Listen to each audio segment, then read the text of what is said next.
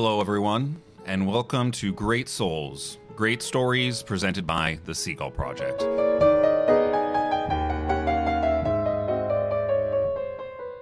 We are a short story podcast bringing you the best of literature read by a bevy of awesome professional actors. And I'm your host, Gavin Reed, artistic director of The Seagull Project and consumer of many short stories. This episode marks a return to the bread and butter of our company, Russian literature. A company founded on the works of Anton Chekhov, we are no stranger to the Russian canon, and while we love to present stories from around the world, it feels good to dip back into the vast frozen north, especially in the wintertime. Today's episode is Great Souls, the Russian Troika. For those unfamiliar of the classic Russian speedster, a troika is a traditional Russian three-horse sleigh, and we have three of the strongest Russian horses... I mean, writers of all time driving this podcast into the night. Stories by Leo Tolstoy, Anton Chekhov, and Vladimir Nabokov make up our audio sleigh and together represent one hundred years of Russian literature. The grand vastness of the canon of Russian literature falls across a massive amount of styles, intentions, politics, and structures. While it's a generally simplistic way to look at it, the most famous periods of the Russian canon are generally separated into two groups, Golden and Silver Age. The Golden Age starts with the lush poetry of the early nineteenth century, headlined by Pushkin, and continues into some of the greatest prose writers of all time, including Dostoevsky, Gogol, Turgenev, our episode's own Tolstoy, and, depending on how you split it, perhaps Chekhov as well. More on that in a bit. Today, we get to dip into each of those ages, and we take a trip beyond as well. Anyway, what good is a troika unless we get to take a ride? So, let's get on to the stories. If you are looking for a specific story, then you will find timestamps in the description where you found this episode. As always, these stories are read by professional artists who are all paid for their work, and then released free of charge by the Seagull Project. That means we are only able to do that thanks to your support. If you liked the episode, we'd appreciate it if you made a donation or sent us a tip using the link where you found this episode, or head to our website, w w w dot the seagull project dot org. Also, be sure to give this podcast a follow, like the episode, and share with all your friends. Up first, we have a story originally published on Christmas Day in eighteen eighty-six, Vanka by Anton Chekhov.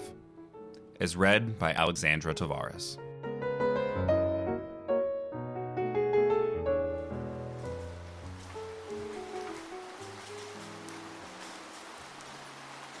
Nine-year-old Vanka Zhukov, who was apprenticed three months ago to the shoemaker Alyakhin, did not go to bed on Christmas Eve.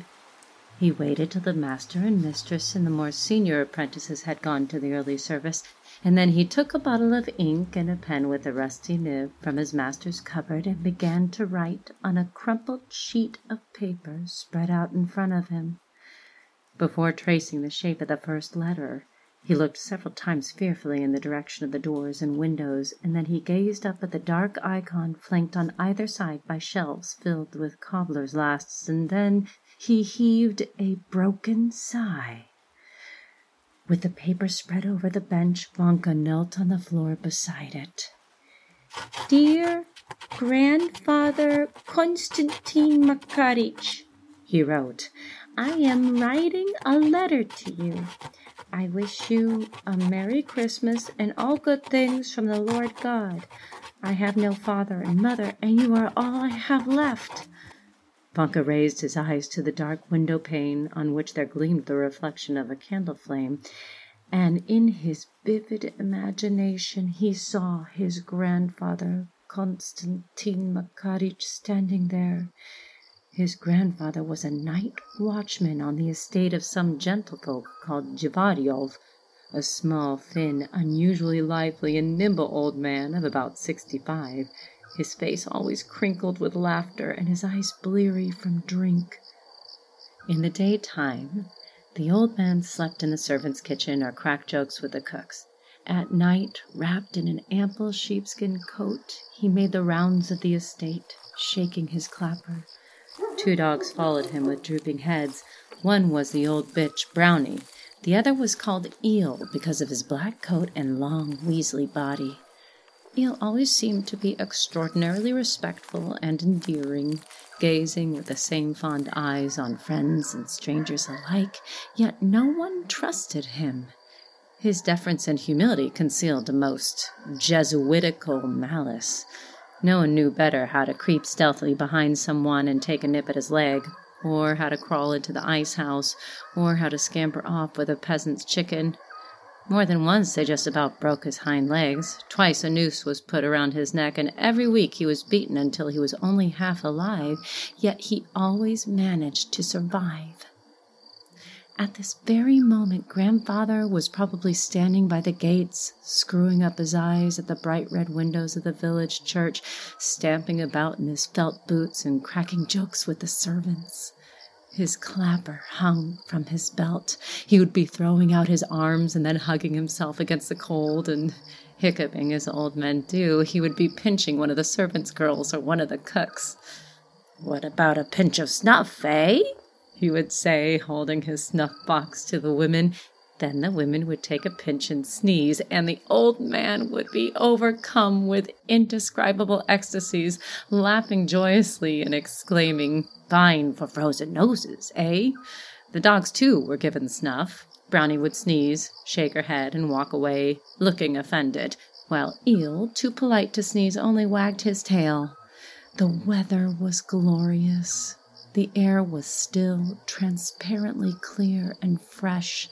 The night was very dark, but the whole white-roofed village with its snowdrifts and trees silvered with hoarfrost and smoke streaming from the chimneys could be seen clearly.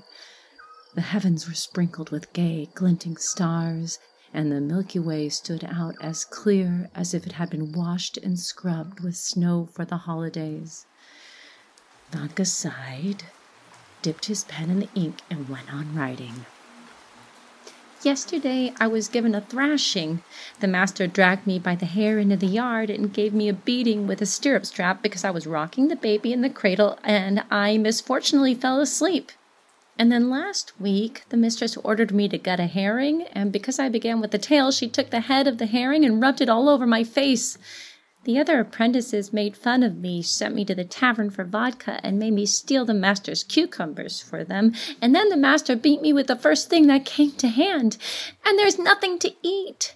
In the morning they give me bread. There is porridge for dinner. And in the evening only bread again. They never give me tea or cabbage soup. They gobble it all up themselves. They make me sleep in the passageway, and then their baby cries, and I don't get any sleep at all because I have to rock the cradle. Dear grandfather, please, for God's sake, take me away from here. Take me to the village. It's more than I could bear. I kneel down before you. I'll pray to God to keep you forever. But take me away from here or I shall die." Vanka grimaced, rubbed his eyes with his black fist, and sobbed. "I'll grind your snuff for you," he went on. "I will pray to God to keep you, and if I ever do anything wrong, you can flog me all you like. If you think there's no place for me, then I'll ask the manager, for Christ's sake, to let me clean boots, or take Fetia's place as a shepherd's boy. Dear grandfather, it's more than I can bear. It will be the death of me. I thought of running away to the village, but I haven't any boots, and I am afraid of the ice. If you'll do this for me, I'll feed you when I grow up and won't let anyone harm you, and when you die, I'll pray for the repose of your soul, just like I do for my mother, Pelageya. Moscow is such a big city. There are so many houses belonging to the gentry, so many horses, but no sheep anywhere, and the dogs aren't vicious. The boys don't go about with a star of Christmas, and they don't let you sing in the choir. And once I saw fish hooks in the shop window with the fish lines for every kind of fish, very fine ones, even one hook which would hold a skatefish weighing forty pounds. I've seen shops selling guns, which are just like the master's at home, and each one costs a hundred rubles. In the butcher's shop they have woodcocks and partridges and hares, but people in the shop won't tell you where they were shot.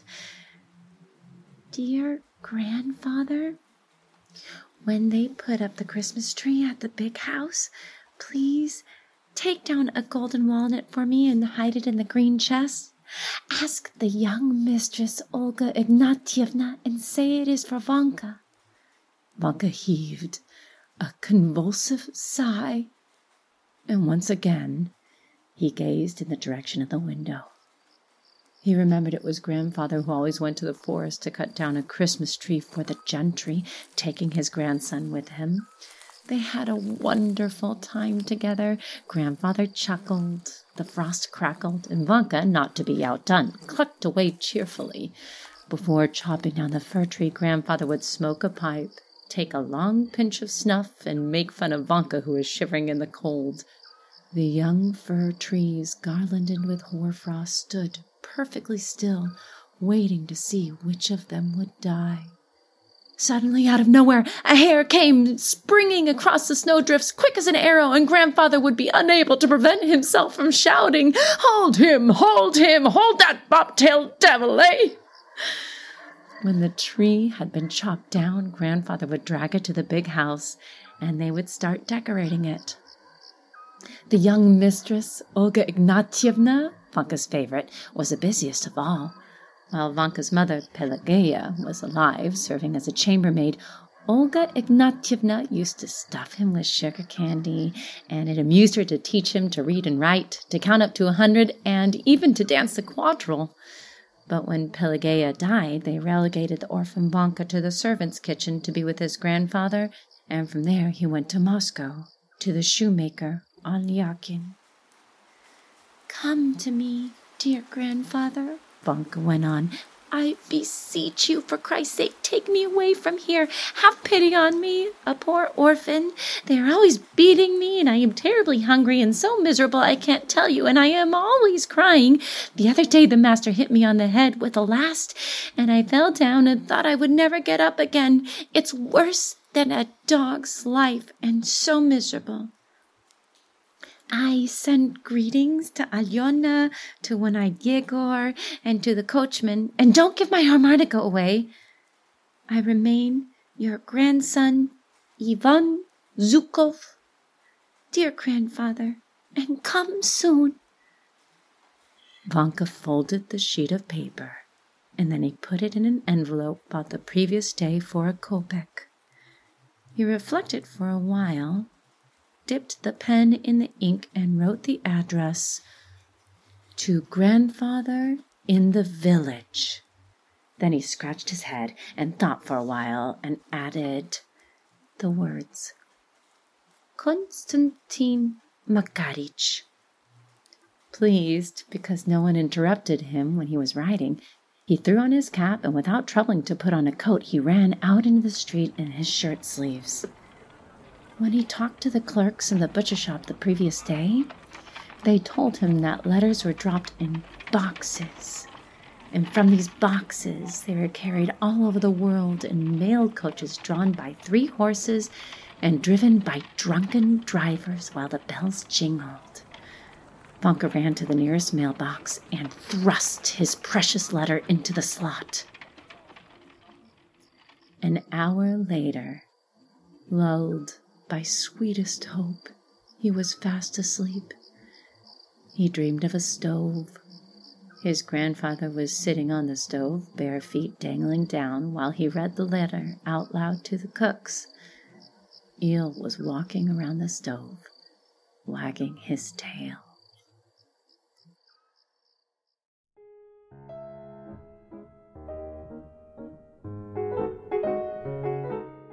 I was originally taught that Chekhov was part of the Silver Age of Russian literature, but it seems that since he was writing at the tail end of the nineteenth century, he is often lumped in with the Golden Age writers.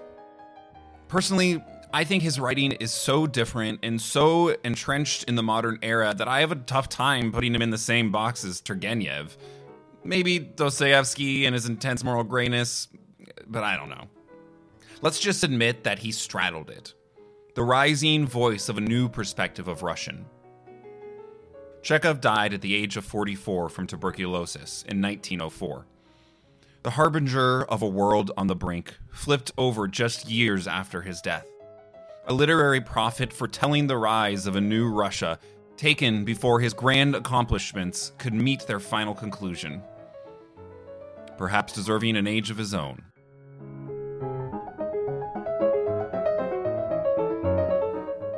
Vladimir Nabokov, on the other hand, was only five when Chekhov passed, and would be greatly impacted by this new Russia.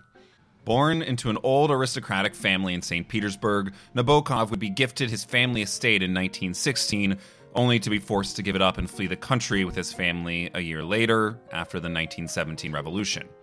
Nabokov would go on to be recognized as one of the many émigré writers to emerge from Russia during this period.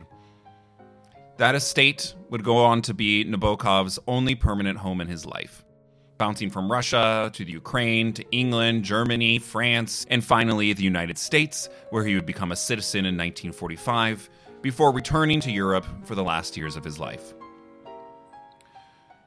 From the time of the loss of his home in Russia, Nabokov's only attachment was to what he termed the unreal estate of memory and art.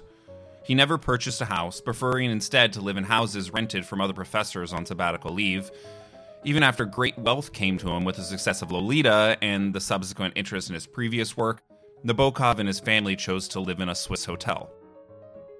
He wrote this next piece while living in Germany in nineteen thirty-seven, just before he would be forced to move to France and then to the United States as the Nazis came to power. I'd say this story reflects his state of mind at that time quite well. Please enjoy Cloud Castle Lake by Vladimir Nabokov, as read by Rob Burgess.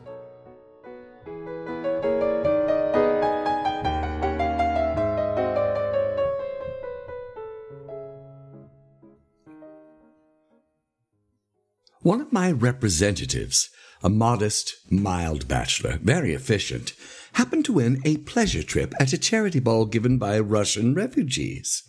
That was in nineteen thirty-six or nineteen thirty-seven. The Berlin summer was in full flood. It was the second week of damp and cold, so that it was a pity to look at everything which had turned green and vain, and only the sparrows kept cheerful. He did not care to go anywhere, but when he tried to sell his ticket at the office of the Bureau of Pleasant Trips, he was told that to do so he would have to have special permission from the Ministry of Transportation. When he tried them, it turned out that first he would have to draw up a complicated petition at a notary's on stamped paper, and besides, a so-called certificate of non-absence from the city for the summertime had to be obtained from the police. So he sighed a little and decided to go. He borrowed an aluminum flask from friends, repaired his soles, bought a belt and a fancy-style flannel shirt, one of those cowardly things which shrink in the first wash. Incidentally, it was too large for that likable little man. His hair always neatly trimmed, his eyes so intelligent and kind. I, I cannot remember his name at the moment. Oh, I think it was Vasily Ivanovich. He slept badly the night before the departure. And why? Because he had to get up unusually early, and hence took along into his dreams the delicate face of the watch ticking on his night table. But mainly because that very night, for no reason at all, he began to imagine that this trip, thrust upon him by a feminine fate in a low-cut gown, this trip, which he had accepted so reluctantly, would bring him some wonderful, tremulous happiness. This happiness would have something in common with his childhood, and with the excitement aroused in him by Russian lyrical poetry, and with some evening skyline once seen in a dream, and with that lady, another man's wife, whom he had hopelessly loved for seven years. But it would be even fuller and more significant than all that. And besides, he felt that the really good life must be oriented towards something or someone. The morning was dull, but steam-warm and close, with an inner sun, and it was quite pleasant to rattle in a streetcar to the distant railway station where the gathering place was. Several people, alas, were taking part in the excursion. Who would they be, these drowsy beings, drowsy as seem all creatures still unknown to us? By window number six, at seven a.m., as was indicated in the directions appended to the ticket, he saw them. They were already waiting. He had managed to be late by about three minutes. A lanky, blond young man in Tyrolese garb stood out at once. He was burned the color of a cockscomb, had huge brick-red knees with golden hairs, and his nose looked lacquered. He was the leader, furnished by the bureau, and as soon as the newcomer had joined the group, which consisted of four women and as many men, he led it off toward a train lurking behind other trains, carrying his monstrous knapsack with terrifying ease, and firmly clanking with his hobnailed boots. Everyone found a place in an empty car, unmistakably third class, and Vasily Ivanovich, having sat down by himself and put a peppermint into his mouth, immediately opened a little volume of Tyutchev, whom he had long intended to reread, but he was requested to put the book aside and join the group. An elderly, bespectacled post-office clerk, with skull, chin, and upper lip a bristly blue, as if he had shaved off some extraordinary luxuriant and tough growth, especially for this trip, immediately announced that he had been to Russia and knew some Russian. For instance, Patslui, and recalling philanderings in Tsaritsyn, winked in such a manner that his fat wife sketched out in the air the preface of a backhand box on the ear. The company was getting noisy. Four employees of the same building firm were tossing each other heavyweight jokes. A middle-aged man, Schultz, a younger man, Schultz also, and two fidgety young women with big mouths and big rumps. The red-headed, rather burlesque widow in a sports skirt knew something, too, about Russia, the Riga beaches. There was also a dark young man by the name of Schramm, with lusterless eyes and a vague velvety vileness about his person and manners, who constantly switched the conversation to this or that attractive aspect of the excursion, and who gave the first signal for rapturous appreciation. He was, as it turned out later, a special stimulator for the Bureau of Pleasant Trips. The locomotive, working rapidly with its elbows, hurried through a pine forest, then, with relief, among fields, only dimly realizing as yet all the absurdity and horror of the situation, and perhaps attempting to persuade himself that everything was very nice, Vasily Ivanovich contrived to enjoy the fleeting gifts of the road. And indeed, how enticing it all is! What charm the world acquires when it is wound up and moving like a merry-go-round! The burning sun crept toward a corner of the window and suddenly spilled over the yellow bench. The badly pressed shadow of the car sped madly along the grassy bank where flowers blended into colored streaks. A crossing, a cyclist was waiting, one foot resting on the ground. Trees appeared in groups and singly, revolving coolly and blandly, displaying the latest fashions. The blue dampness of a ravine, a memory of love disguised as a meadow. Wispy clouds, greyhounds of heaven. Oh, we both, Vasily Ivanovich and I, have always been impressed by the anonymity of all the parts of a landscape, so dangerous for the soul, the impossibility of ever finding out where that path you see leads. And look, what a tempting thicket! It happened that on a distant slope or in a gap in the trees there would appear and, as it were, stop for an instant, like air retained in the lungs, a spot so enchanting, a lawn, a terrace, such perfect expression of tender, well-meaning beauty that it seemed that if one could stop the train and go thither forever, to you, my love. But a thousand beech trunks were already madly leaping by, whirling in a sizzling sun pool, and again the chance for happiness was gone. At the stations, Vasily Ivanovich would look at the configuration of some entirely insignificant objects, a smear on the platform, a, a cherry stone, a cigarette butt, and would say to himself that never, never would he remember these three little things here, in that particular interrelation, this pattern which he could now see with such deathless precision. Or again, looking at a group of children waiting for a train, he would try with all his might to single out at least one remarkable destiny, in the form of a violin or a crown, a propeller or a mandolin, and would gaze until the whole party of village schoolboys appeared as on an old photograph, now reproduced with a little white cross above the face of the last boy on the right, The Hero's Childhood. But one could look out the window only by snatches. All had been given sheet music, with verses from the bureau.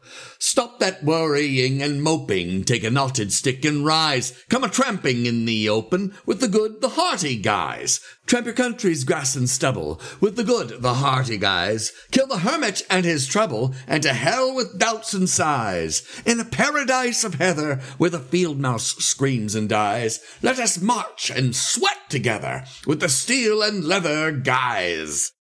This was to be sung in chorus. Vasily Ivanovich, who not only could not sing, but could not even pronounce German words clearly, took advantage of the drowning roar of mingling voices, and merely opened his mouth while swaying slightly, as if he were really singing. But the leader, at a sign from the subtle Schramm, suddenly stopped the general singing, and squinting askance at Vasily Ivanovich, demanded that he sing solo. Vasily Ivanovich cleared his throat, timidly began, and after a minute of solitary torment, all joined in, but he did not dare thereafter to drop out. He had with him his favorite cucumber from the Russian store, a loaf of bread, and three eggs. When evening came, and the low crimson sun entered wholly the soiled seasick car, stunned by its own din, all were invited to hand over their provisions, in order to divide them evenly. This was particularly easy, as all, except Vasily Ivanovich, had the same things. The cucumber amused everybody, was pronounced inedible, and was thrown out of the window. In view of the insufficiency of his contribution, Vasily Ivanovich got a smaller portion of sausage. He was made to play cards. They pulled him about, questioned him, verified whether he could show the route of the trip on a map. In a word, all busied themselves with him. At first good-naturedly, then with malevolence, which grew with the approach of night. Both girls were called Greta. The red-headed widow somehow resembled the rooster leader, Schramm, Schultz, and the other Schultz, the post-office clerk and his wife, all gradually melted together, merged together, forming one collective, wobbly, many-handed being from which one could not escape. It pressed upon him from all sides. But suddenly, at some station, all climbed out, and it was already dark, although in the west there still hung a very long, very pink cloud, and farther along the track, with a soul-piercing light, the star of a lamp trembled through the slow smoke of the engine, and crickets chirped in the dark, and from somewhere there came the odor of jasmine and hay, my love. They spent the night in a tumble-down inn. A mature bedbug is awful, but there's a certain grace in the motions of silky woodlice. The post-office clerk was separated from his wife, who was put with the widow. He was given to Vasily Ivanovich for the night. The two beds took up the whole room, quilt on top, chamber pots below. The clerk said that somehow he did not feel sleepy, and began to talk of his Russian adventures, rather more circumstantially than in the trade. He was a great bully of a man, thorough and obstinate, clad in long cotton drawers, with mother-of-pearl claws on his dirty toes, and bear's fur between fat breasts. A moth dashed about the ceiling, hobnobbing with its shadow. In Tsaritsyn, the clerk was saying, there are now three schools, a German, a Czech, and a Chinese one. At any rate, that is what my brother-in-law says. He went there to build tractors. Next day, from early morning to five o'clock in the afternoon, they raised dust along a highway which undulated from hill to hill. Then they took a green road through a dense fir wood. Vasily Ivanovich, as the least burdened, was given an enormous round loaf of bread to carry under his arm. How I hate you, our daily! But still his precious experienced eyes noted what was necessary. Against the background of a fir tree gloom, a dry needle was hanging vertically on an invisible thread. Again they piled into a train, and again the small partitionless car was empty. The other Schultz began to teach Vasily Ivanovich how to play the mandolin. There was much laughter. When they got tired of that, they thought up a capital game, which was supervised by Schramm. It consisted of the following. the women would lie down on the benches they chose, under which the men were already hidden, and when from under one of the benches there would emerge a ruddy face with ears, or a big outspread hand with a skirt-lifting curve of the fingers, which would provoke much squealing, then it would be revealed who was paired off with whom. Three times Vasily Ivanovich lay down in filthy darkness, and three times it turned out that there was no one on the bench when he crawled out from under. He was acknowledged the loser, and was forced to eat a cigarette butt. They spent the night on straw mattresses in a barn, and early in the morning set out again on foot. Firs, ravines, foamy streams. From the heat, from the songs which one had to constantly bawl, Vasily Ivanovich became so exhausted that during the midday halt he fell asleep at once, and awoke only when they began to slap at imaginary horseflies on him. But after another hour of marching, that very happiness of which he had once half dreamt was suddenly discovered. It was a pure, blue lake with an unusual expression of its water. In the middle, a large cloud was reflected in its entirety. On the side, on a hill thickly covered with verdure, and the darker the verdure, the more poetic it is, towered, arising from dactyl to dactyl, an ancient black castle.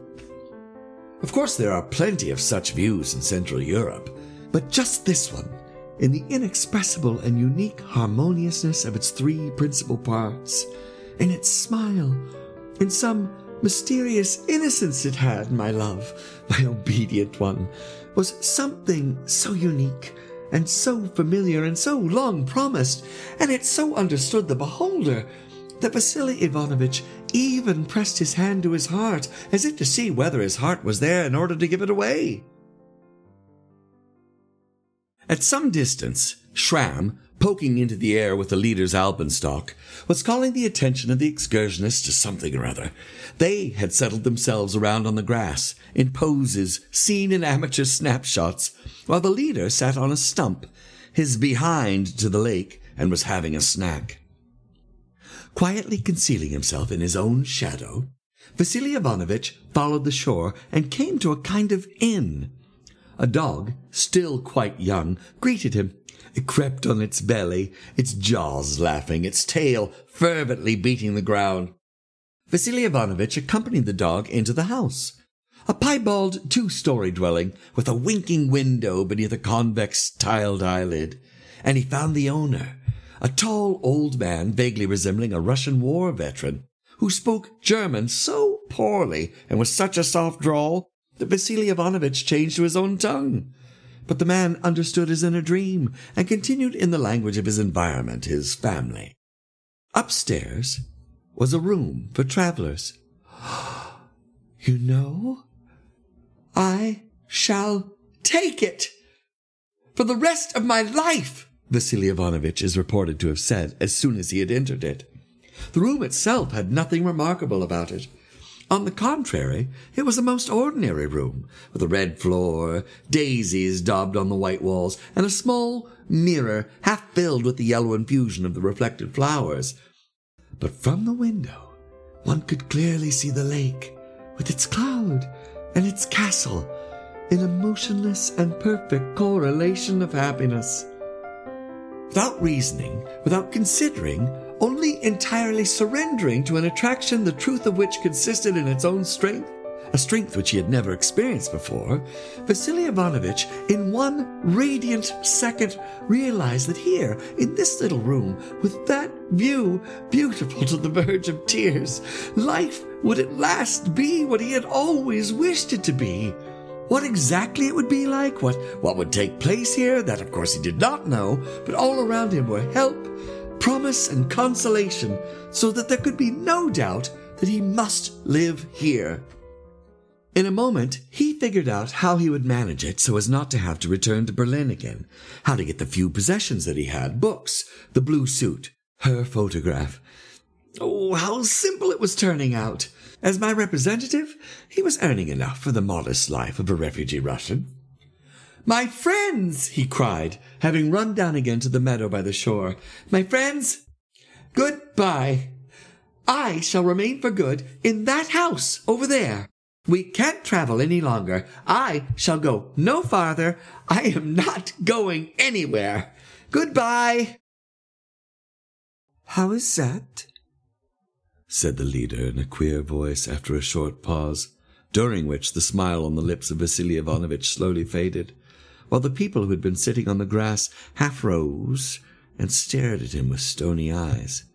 "But why—" he faltered.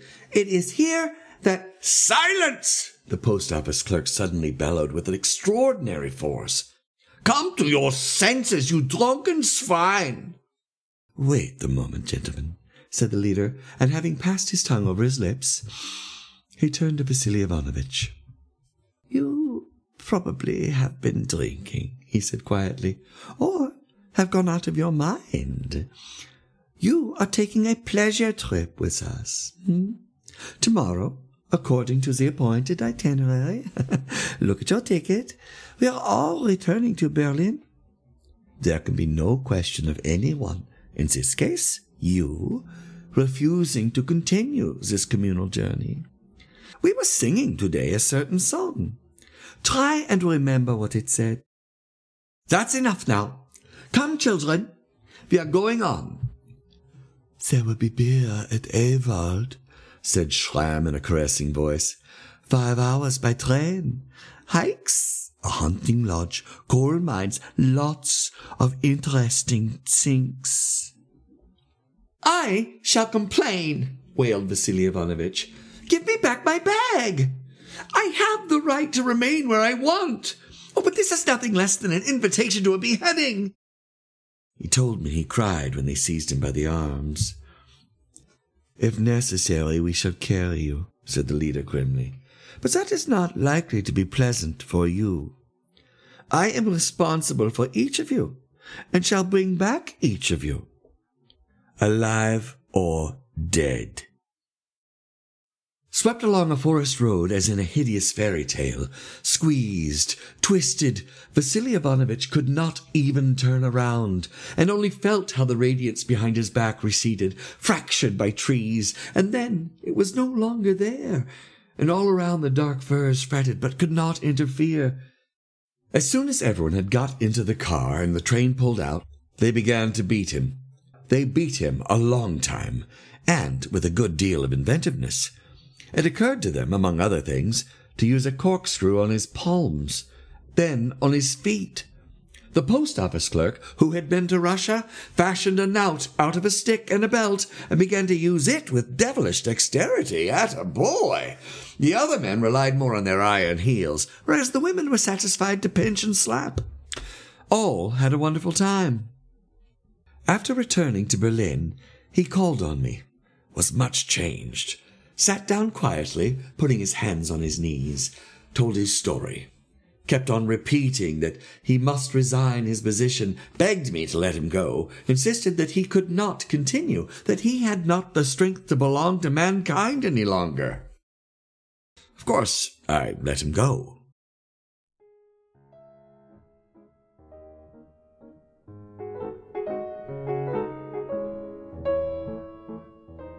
When people think about Russian literature, they usually think of its golden age. And when they think of the golden age, their minds tend to go right to Leo Tolstoy. He would become such a pinnacle of literature that Anton Chekhov, who often visited Tolstoy at his country estate, wrote, "When literature possesses a Tolstoy, it is easy and pleasant to be a writer. Even when you know you have achieved nothing yourself and are still achieving nothing, this is not as terrible as it might otherwise be, because Tolstoy achieves for everyone. What he does serves to justify all the hopes and aspirations invested in literature." Tolstoy received nominations for the Nobel Prize in Literature every year from nineteen oh two to nineteen oh six, and for the Nobel Peace Prize in nineteen oh one, nineteen oh two, and nineteen oh nine. That he never won is a major controversy. Born to an aristocratic family in eighteen twenty-eight, Tolstoy is best known for the novels War and Peace and Anna Karenina. In the eighteen seventies, Tolstoy experienced a profound moral crisis, followed by what he regarded as an equally profound spiritual awakening. His literal interpretation of the ethical teachings of Jesus, centering on the Sermon on the Mount, caused him to become a fervent Christian anarchist and pacifist. His ideas on nonviolent resistance had a profound impact on such pivotal twentieth century figures as Mahatma Gandhi and Martin Luther King Junior In eighteen seventy-two, just after that spiritual awakening, Tolstoy would write our next and final piece of the episode, a testament to his faith, pacifism, and moral philosophy. God Sees the Truth But Waits, by Leo Tolstoy. As read by Charles Leggett.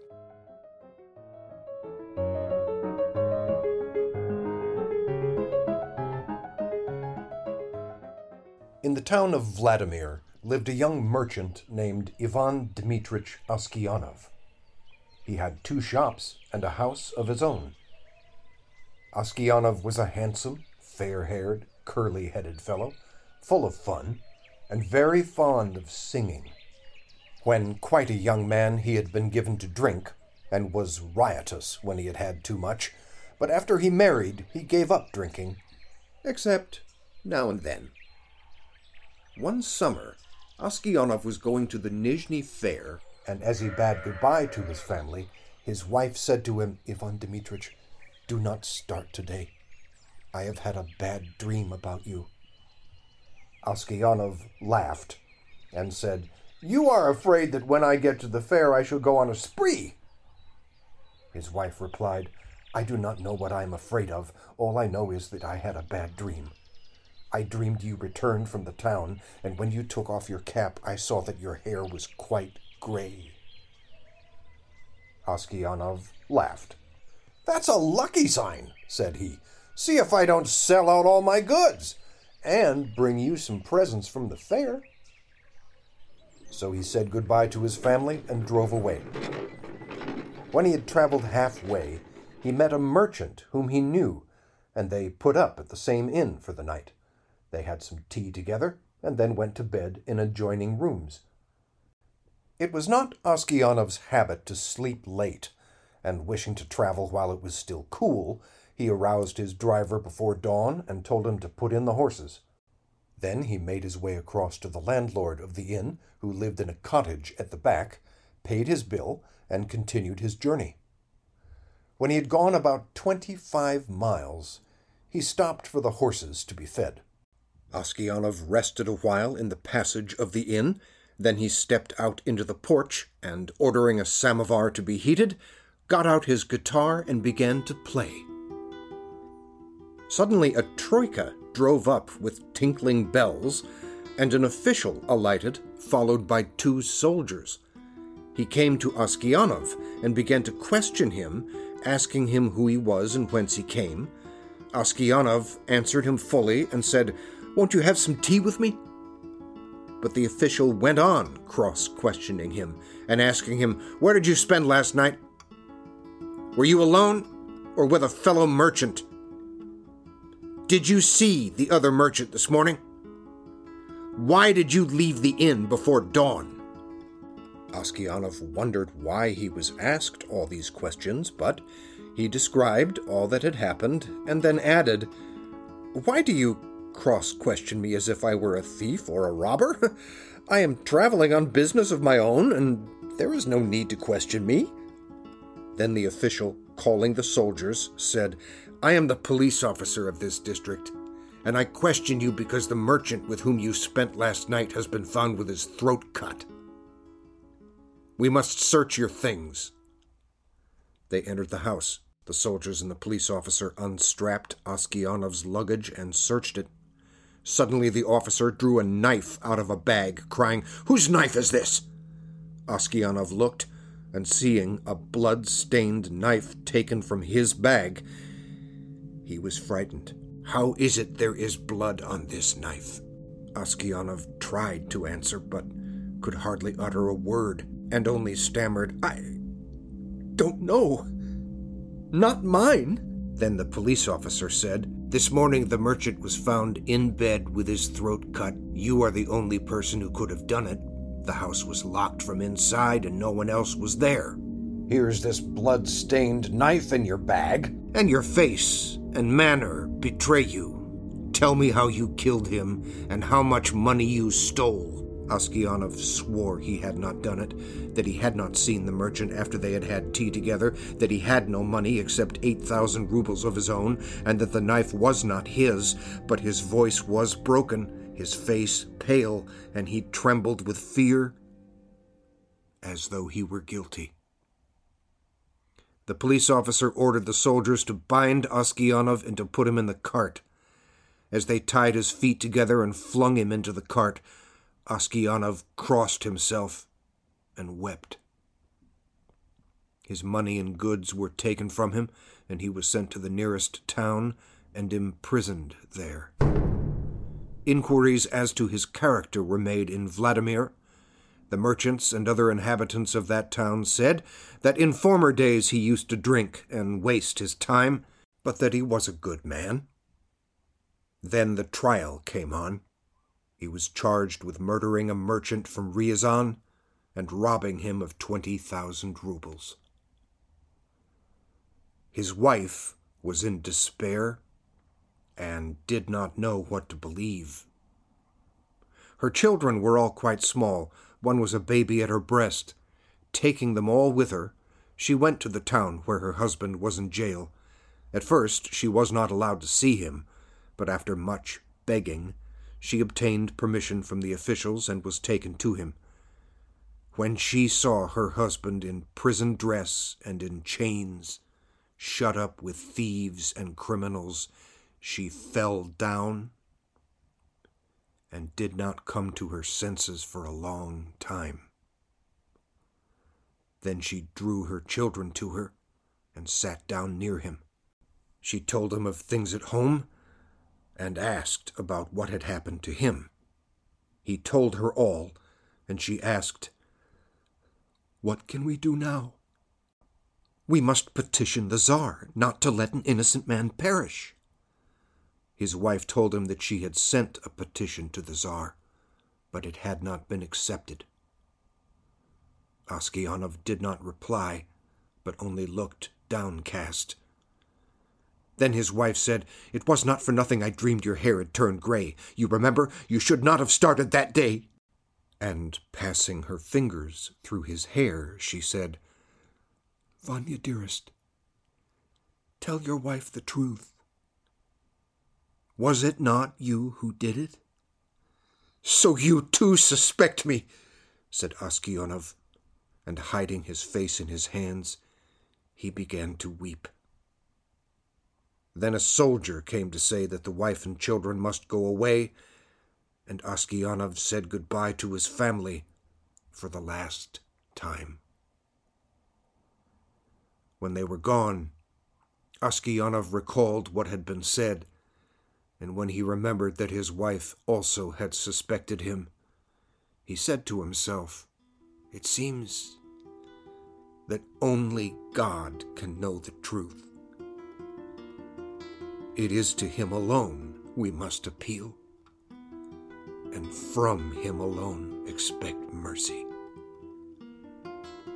And Aksionov wrote no more petitions, gave up all hope, and only prayed to God.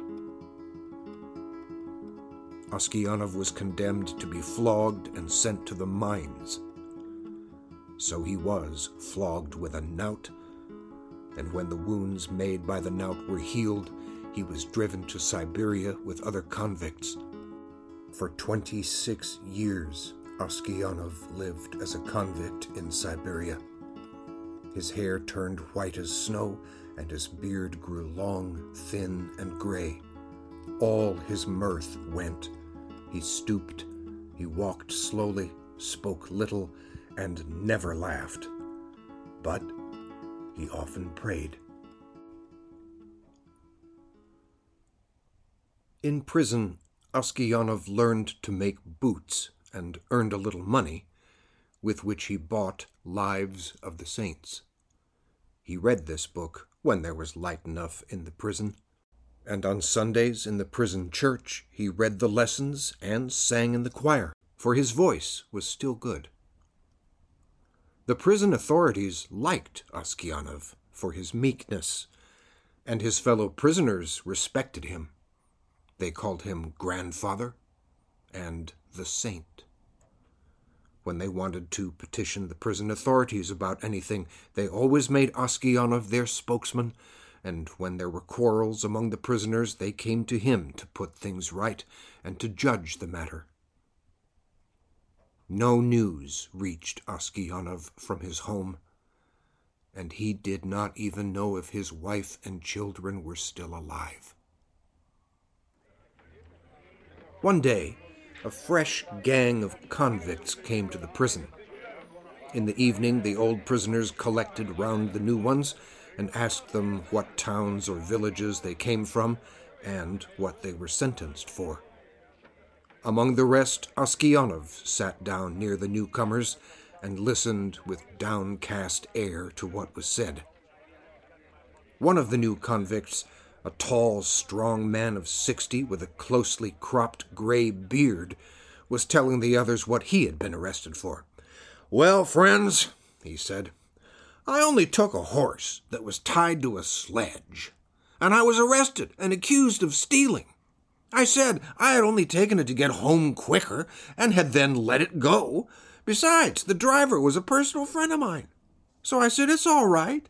"No," said they, "you stole it." But how or where I stole it, they could not say. "I once really did something wrong and ought by rights to have come here long ago. But that time I was not found out. Now I have been sent here for nothing at all." Ah, but it's lies I'm telling you. I've been to Siberia before, but I did not stay long. "Where are you from?" asked someone. "From Vladimir. My family are of that town. My name is Makar, and they also call me Semyonich." Aksionov raised his head and said, "Tell me, Semyonich, do you know anything of the merchants Aksionov of Vladimir? Are they still alive?" "Know them? Of course I do. The Aksionovs are rich, though their father is in Siberia, a sinner like ourselves, it seems. As for you, Granddad, how did you come here?" Aksionov did not like to speak of his misfortune. He only sighed and said, "For my sins, I have been in prison these twenty-six years." "What sins?" asked Makar Semyonich. But Aksionov only said, "Well, well, I must have deserved it." He would have said no more, but his companions told the newcomers how Aksionov had come to be in Siberia, how someone had killed a merchant and had put the knife among Aksionov's things, and Aksionov had been unjustly condemned. When Makar Semyonich heard this, he looked at Aksionov, slapped his own knee, and exclaimed, "Well, this is wonderful, really wonderful! But how old you've grown, Granddad!" The others asked him why he was so surprised, and where he had seen Aksionov before, but Makar Semyonich did not reply. He only said, "It's wonderful that we should meet here, lads." These words made Aksionov wonder whether this man knew who had killed the merchant. So he said, "Perhaps, Semyonich, you have heard of that affair, or maybe you've seen me before?" "How could I help hearing? The world's full of rumors. But it's a long time ago, and I've forgotten what I heard." "Perhaps you heard who killed the merchant?"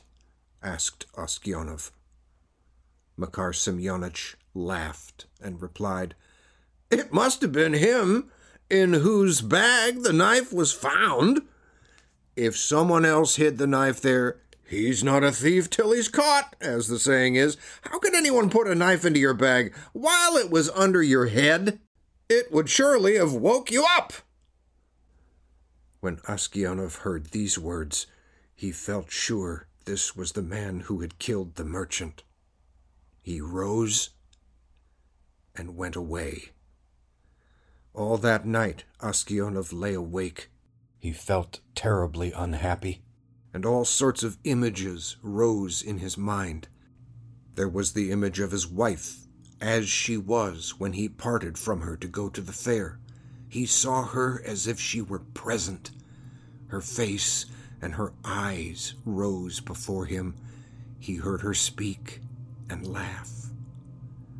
Then he saw his children, quite little as they were at that time, one with a little cloak on, another at his mother's breast. And then he remembered himself as he used to be, young and merry. He remembered how he sat playing the guitar in the porch of the inn where he was arrested, and how free from care he had been. He saw in his mind the place where he was flogged, the executioner, and the people standing around, the chains, the convicts, all the twenty-six years of his prison life and his premature old age. The thought of it all made him so wretched that he was ready to kill himself. And it's all that villain's doing, thought Aksionov. And his anger was so great against Makar Semyonich that he longed for vengeance, even if he himself should perish for it. He kept repeating prayers all night, but could get no peace. During the day, he did not go near Makar Semyonich, nor even look at him. A fortnight passed in this way. Aksionov could not sleep at night, and was so miserable that he did not know what to do. One night, as he was walking about the prison, he noticed some earth that came rolling out from under one of the shelves on which the prisoners slept. He stopped to see what it was. Suddenly Makar Semyonich crept out from under the shelf and looked up at Aksionov with frightened face. Aksionov tried to pass without looking at him, but Makar seized his hand and told him that he had dug a hole under the wall, getting rid of the earth by putting it into his high boots and emptying it out every day on the road when the prisoners were driven to their work. "Just you keep quiet, old man, and you shall get out too. If you blab, they'll flog the life out of me, but I will kill you first." Aksionov trembled with anger as he looked at his enemy. He drew his hand away, saying, "I have no wish to escape, and you have no need to kill me. You killed me long ago. As to telling of you, I may do so or not, as God shall direct." Next day, when the convicts were led out to work, the convoy soldiers noticed that one or other of the prisoners emptied some earth out of his boots. The prison was searched and the tunnel found. The governor came and questioned all the prisoners to find out who had dug the hole. They all denied any knowledge of it. Those who knew would not betray Makar Semyonich, knowing he would be flogged almost to death. At last the governor turned to Aksionov, whom he knew to be a just man, and said, "You are a truthful old man. Tell me, before God, who dug the hole?" Makar Semyonich stood as if he were quite unconcerned, looking at the governor and not so much as glancing at Aksionov. Aksionov's lips and hands trembled, and for a long time he could not utter a word. He thought, "Why should I screen him who ruined my life? Let him pay for what I have suffered.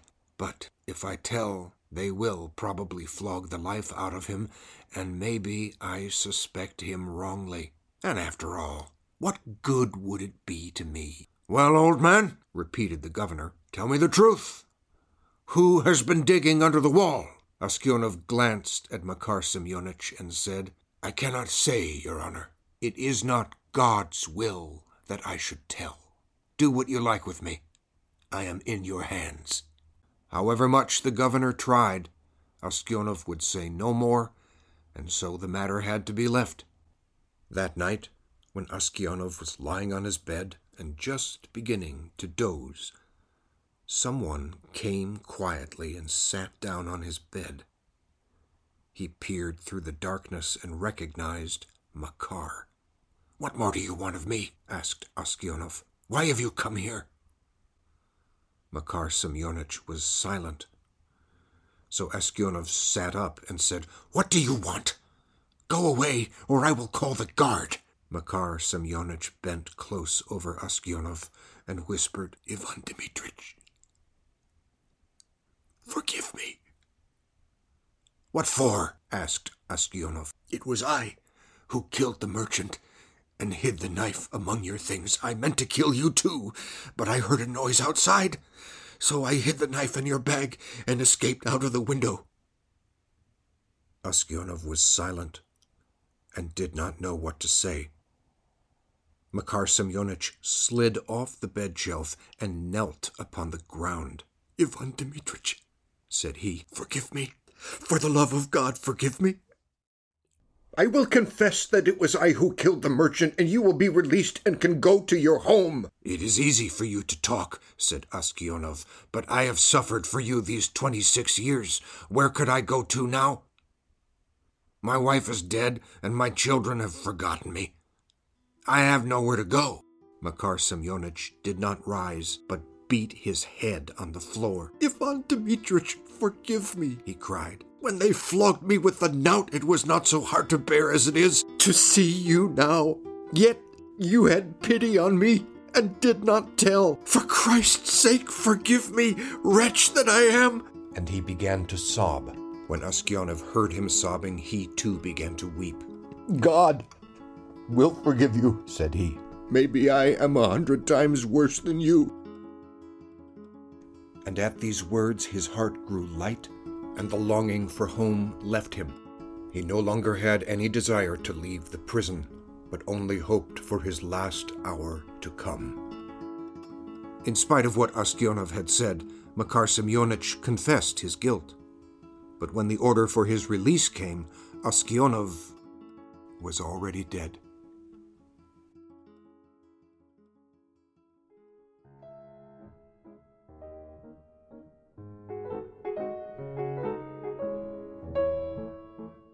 Thank you for joining the Seagull Project for Great Souls, the Russian Troika.